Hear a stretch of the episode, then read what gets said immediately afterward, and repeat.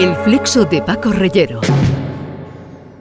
Pues ya que hemos estado hablando de Lola Flores, yo creo que nos podemos ir del estudio directamente. Vámonos a, a una taberna, a la taberna de, de Álvaro Perejil, la que era la taberna de Pepe Perejil, Quita Pesares, que es un gran nombre, Quita Pesares.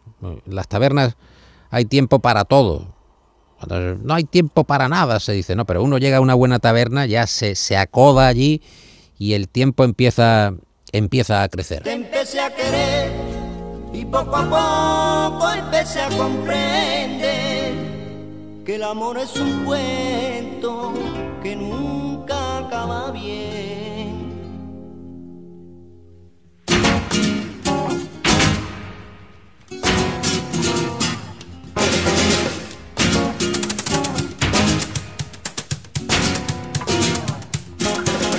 Empecé a querer y poco a poco empecé a comprender que el amor es un cuento que nunca acaba bien. Se lleva en el pensamiento, no te separa de él. El reloj del cariño tiene una máquina y una vez se adelanta y otra se atrasa. Mira si es cosa grande, mira si gran cosa. Uno encuentra un relojero que mira que lo componga. Empecé a querer y poco a poco empecé a comprender que el amor es un cuento que nunca acaba bien. Se lleva pensamiento, no te. Mi invitado de hoy es parte de una estirpe que entre el cante y el vino ha ido creciendo en sobremesas inagotables o en madrugadas infinitas a las que no se le veía ni el horizonte. Desde hace años está al frente de Quitapesares, un nombre de taberna como pensado por un ejecutivo de Madison Avenue, Quitapesares. Y también está al timón de la goleta, una tasca que es como un cofre del tesoro en Mateos Gago a los pies de la Giralda. Orgulloso hijo de su padre, el cantaor Pepe Perejil. Álvaro, Muy buenas noches. ¿cuál ha sido el último extranjero que ha visto por la calle? Pues, ¿Era francés? ¿Era ruso? Oye, me extrañó ver a un japonés el otro día allí en mi bar. Y yo explicándole al japonés, perdón usted, excuse me, excuse me, le decía, eh, speaking English, Cortilandia, eh, only español, debido a la pandemia, ¿no? Y me extrañó que es que había un japonés, ¿no? Eh, y es curioso, y ya te digo, las cartas todas las hemos quitado de como extranjeros, y como no nos gusta tocar, porque yo las cartas lo que hago es hacer ahora un folio que se tira, es personal. Antes en Sevilla, en los últimos años, solo había extranjeros. El centro era de los extranjeros. Y ahora estamos solos. Cuando vamos andando por las calles, Sí, ahora mismo... no hay nadie. Cuando paseamos, tú y yo nos encontramos alguna vez por el Eh, centro. eh, sería A bonito. los pies de la Giralda no hay nadie. Sería bonito la reconquista, ¿eh? Sería como Don Pelayo. Y en mi, en mi establecimiento, pues allí se junta la gente de Sevilla, la gente de Logroño y, y algún que otro japonés perdido, ¿eh? Se juntan, pero con dificultades, porque el establecimiento está en centímetros cuadrados. Sí, sí, yo tengo un amigo, un amigo mío que me dice, Álvaro, tú no tienes un bar, tú tienes un cortadillo de sidra. Y ese servicio. ¿Quién Eh. puso el cartel, el célebre cartel? Yo he tenido chavales trabajando, echándome mano, eh, unos son médicos, otros son, otros, bueno, algunos habrán terminado de gorrilla, otros de todo, hay de todo, ¿no? Eh, Los caminos eh, de la vida. Los caminos de la vida, ¿no? Y uno es Ángel Alén, un gran artista, un pintor de categoría, y ese fue el que puso eh, no correr por los pasillos No correr por los pasillos. Y ahí tiene uno que entrar de lado. De se, lado, se de deja el lado, culo fuera sí, cuando sí, va sí, al sí, urinario. Vinieron gente a hacerse fotos. eh, o sea, este que. El mundo del artisteo, yo para los nombres, bueno, tanto del artisteo como Para de los nombres y para cualquier y- y cosa. para los vecinos tampoco. la memoria no Carlos. Latre, Carlos Latre, ¿no? Carlos Latre estuvo allí, se hizo una foto dentro del cuarto baño y demás y eso. Tu padre se ha llevado en Quitapesares casi 45 años. Casi 45 años. ¿eh? Él nació en el 45 en Manzanilla. Por desgracia, y digo por desgracia porque él se salió del, el del mostrador por razones de enfermedad. Claro. Si no, seguiría al frente. Pero y él alternaba el cante con el, el- Nunca dejó la barra, nunca dejó la taberna. Nunca, nunca. El perejil tabernero, al final de los años, pues eh, traspasa, sobrepasa al perejil artista. Mi padre aquí era súper conocido, ¿eh? lo mismo que te he contado de que la gente viene a ver mi padre. Mi padre tiene amistades por todo el mundo y gracias a, a. Mm, El Club Taurino de Pamplona, eh, que es inmenso, eh, venía aquí al Hotel Don Paco, que está aquí al lado nuestra, porque pasaba las noches y las noches con mi padre aquí en la taberna. Y mi padre tenía amistades en todos lados de España, gracias, y era conocido por la taberna. Porque yo recuerdo un cante cuando él iba a arrancarse ante una un paso, creo que en la Plaza del Salvador, ahora tú me corregirás, y no le salía la voz del cuerpo. Es raro, porque tenía más voz que cuerpo, pero de repente se vio obligado a dar una explicación. Claro, estaba toda la plaza esperando que él arrancara a Sí, sí, cantar. sí, sí. Y él dijo, perdonadme, pero la bujía me ha cogido una pelusilla. una perlita, una perlita. ¿no? perlita. Mi padre era de era un cantador más de genio que otra cosa y bueno, y le fallaba, le fallaba. Por mucho que su amigo Alfredo Krau muchas veces le explicaba como las técnicas del cante, porque Alfredo Krau era venía mucho aquí, que Alfredo Krau era una persona muy seria. Yo aquí lo tengo retratado y yo le digo a la gente que esta gente que son muy serias, pues siempre iban buscando luego a su o- anónimo se dice eso, a su Su complementario. a su complementario, que mi padre era todo lo contrario, era un tío abierto, dicharachero, eh, pasaba como eh, Jacinto iba en busca de Estrellita Castro, eh, Valle Inclán iba en busca de, de los toreros, ¿no? De, ¿Quién no ha estado aquí en el, en el Quita Pesares? Porque aquí ha estado todo el mundo, realmente. Esto es un pequeño, una corte de los milagros, un pequeño museo. Pero lo que aquí se vivía con mi padre era pura improvisación. Y lo mismo podía estar un día tocando la guitarra Paco Cepero o Rafael Riqueni, como estaba Risita, o el Peito, entraba la Pantojita, o bueno, y bueno, lo mismo Alfredo Krau, lo mismo. Son cosas muy. Y esa, esa simbiosis de, de, de, de todo, de todo tipo. Es que aquí. Y Sí, todo, mezclar el rico todo- con el pobre, eso- eso- el tieso con el y todo magnate, y todo, y todo sin, en sin guion una vez en, quien estaba aquí entró uno vendiendo calcetines y ya se sentó el que vendía calcetines se sentó qué artista era sé si fue Manuel Arias o algo de eso y el que vendía calcetines pues se terminó sentando comiendo con ellos y demás y mi padre una risa y historia ¿no? ¿Cuál es la mejor virtud de un tabernero? son muchas. La constancia. Hay una cosa que es constancia y, y- y la profesionalidad se trata en no fallar. Eso es, es la- al fin y al cabo la eso se lo preguntaron a Manuel Centeno, qué diferencia hay entre el cantador amateur y el cantador profesional. No hay ninguna, simplemente que el profesional no puede fallar. Y el tabernero no puede fallar, no puede abrir un día sí, un día no. Y, sobre todo, tiene que ser servicial. Recargo esto porque es una cosa que se está perdiendo mucho. Ya no solo en la hostelería, en muchos comercios, en los comercios tradicionales, si se su- subsiste, tiene que subsistir, la grandeza del hombre está en servir a los demás. Si eres discreto, mejor que mejor. ¿Eh? Que te pregunte, oye, este que está ahí, yo no sé nada. Entonces ya lo aborda. Ahora Sí. todo se graba, Hombre, todo se filma, todo se fotografía. Claro, sí, claro, claro. Yo llevo 25 años ya en la calle Mateo Jago y yo me acuerdo cuando los extranjeros te pedían permiso para, hacer una foto y yo me extrañaba. Hay que pedir. Y ahora lo entiendo. Sí, sí. Hay que pedir permiso para hacer una foto porque en la foto aparece gente y hoy en día se graba todo. Estuvo aquí María de la Colina y se puso a cantar porque había unos dos o tres amigos y se- y cuando- pues ya había 20 grabando. Yo por detrás, yo, vive el momento. Fuera parte de, de la intimidad de cada uno, es vivir el momento. Y la gente no sabe vivir el momento. Eh, Grabándolo, eh, vive, vívelo. Mientras que estás grabando, no lo estás viviendo. Y, y por mucho que te lo- luego tú lo veas en tu casa grabado, no lo vas a sentir No como no lo vive que- en el momento. Claro, no también está que- lo de esto de vacilar y decir, mira, yo estuve allí. Bueno, vivimos en un mundo de claro, vacilaciones. ah, de vacilaciones. Hay que vacilar. eh, hay que vacilar. ¿eh? De dudas y Eh, vacilaciones, eh, podemos y, decir. y que- y- y torpemente, si lo bonito es vivirlo y, Eh, no. y te estás perdiendo la, la emoción de vivirlo. ¿no? Mm. ¿Cuántos tipos de borrachera ha visto? Hay gente que se emborracha siempre de la misma manera. Sí, hay gente, alegre. hay gente, que se alegre, hay gente con- muy malaje, hay gente muy malaje, muy malaje. poquito que, revirado. que tú lo ves y tú dices, qué buena gente, pero cuando. Cuando la coge, vaya tela. Dicen que cuando donde el vino entra la verdad sale.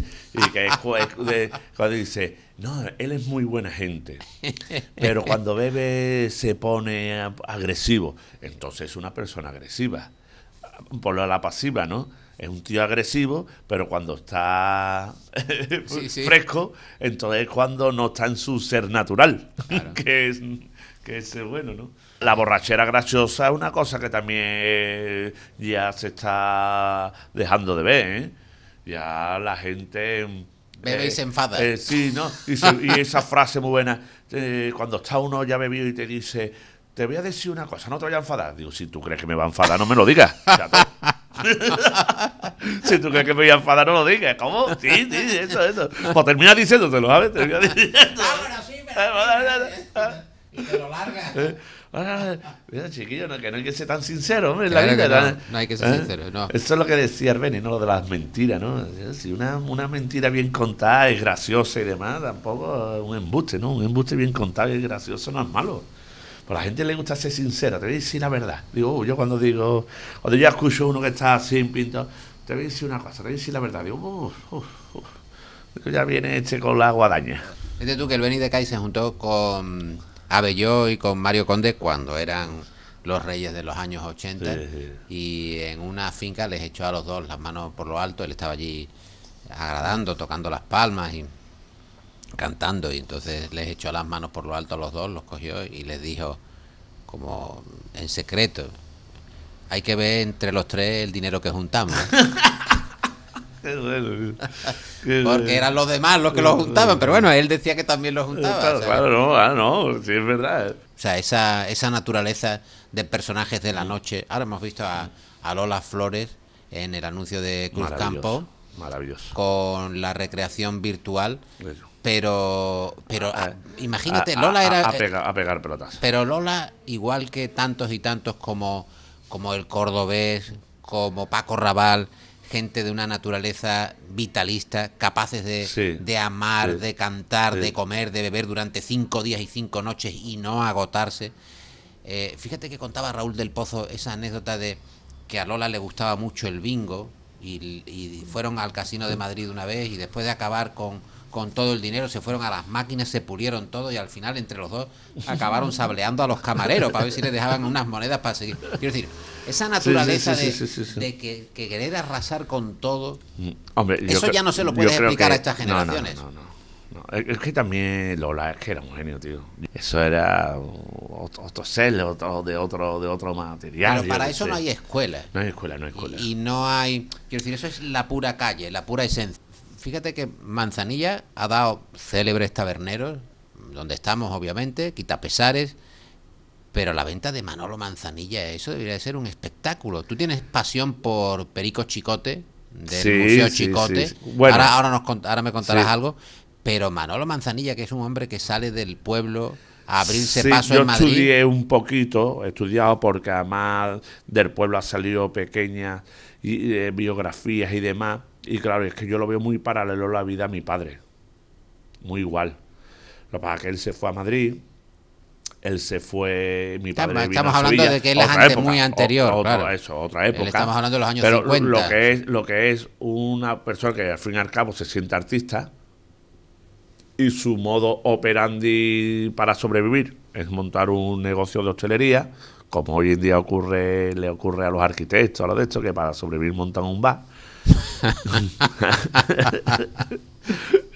y, y bueno, y entonces en eso lo, lo he visto muy paralelo. Em, la verdad que cuenta. Fíjate, yo la primera noción que tengo es porque veo una entrevista del Fari con lo de Ava Gardner, que la gente, él, di- él dijo que no, que él nunca había estado con Ava Gardner, pero que sí la montó en el taxi cuando cerraban todos los tablados, que en aquello entonces estaría el tablado de los canasteros, de Manolo Caracol y demás, y supongo que cuando cerraban, el único bar que había abierto, y esto más o menos le pasaba igual, ¿no? Lo único que había abierto pues era el bar Manolo Manzanilla, el bar Manzanilla. Que, que, que, por cierto, a la afuera de, de Madrid, que por cierto cuentan de que iba ya los tiempos de que ya Lola Flores no quería nada con Caracol, ¿sabes? Porque, y entonces iba Caracol en busca, que me han dicho que está aquí, Manolo, dime.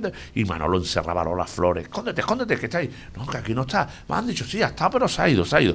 Y ya cuando ya se tomaba dos o tres copas y se llevaba mejor, escondía Lola Flores en una habitación de esa, una hora o dos, y ya cuando se iba Manolo, llega Lola, saque, ya se ha ido Manolo.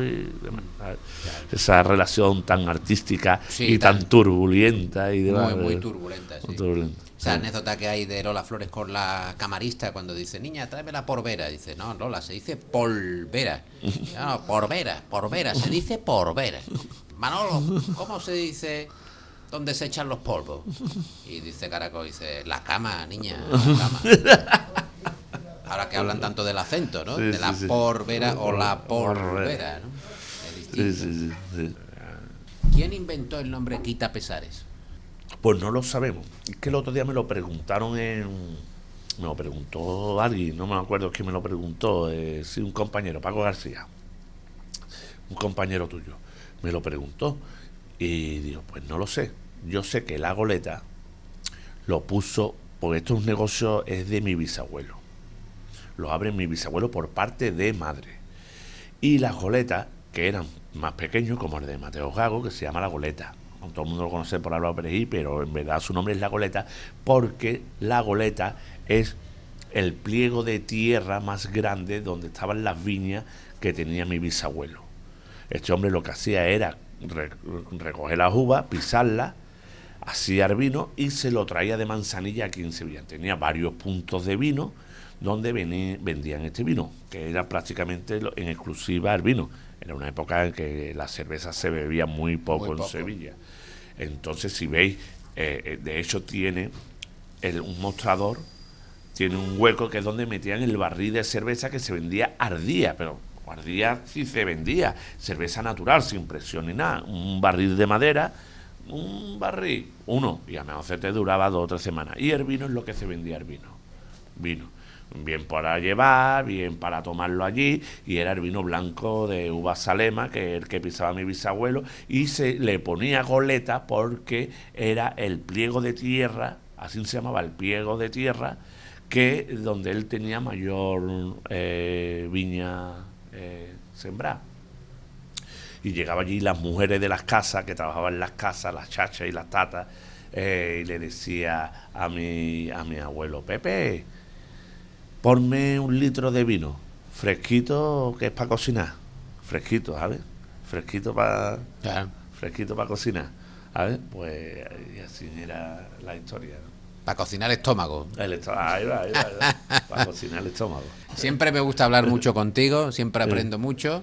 Espero que las circunstancias, que el tiempo vaya abriendo, que en unos meses podamos tener otra sensación y que volvamos a ver extranjeros sí, sí, extranjero, no extranjero, sevillano, lo que sea. porque no estamos viendo a nadie. Lo, que sea.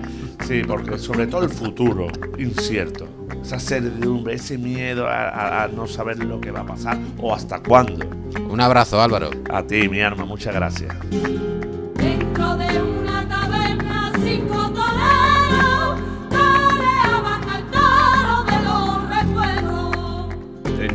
De una taberna cinco toreros toreaban al toro de los recuerdos.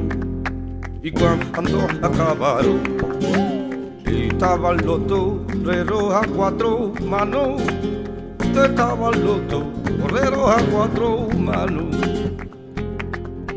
El flezo es una farola en la esquina de tu mesa. Anda, ¿eh?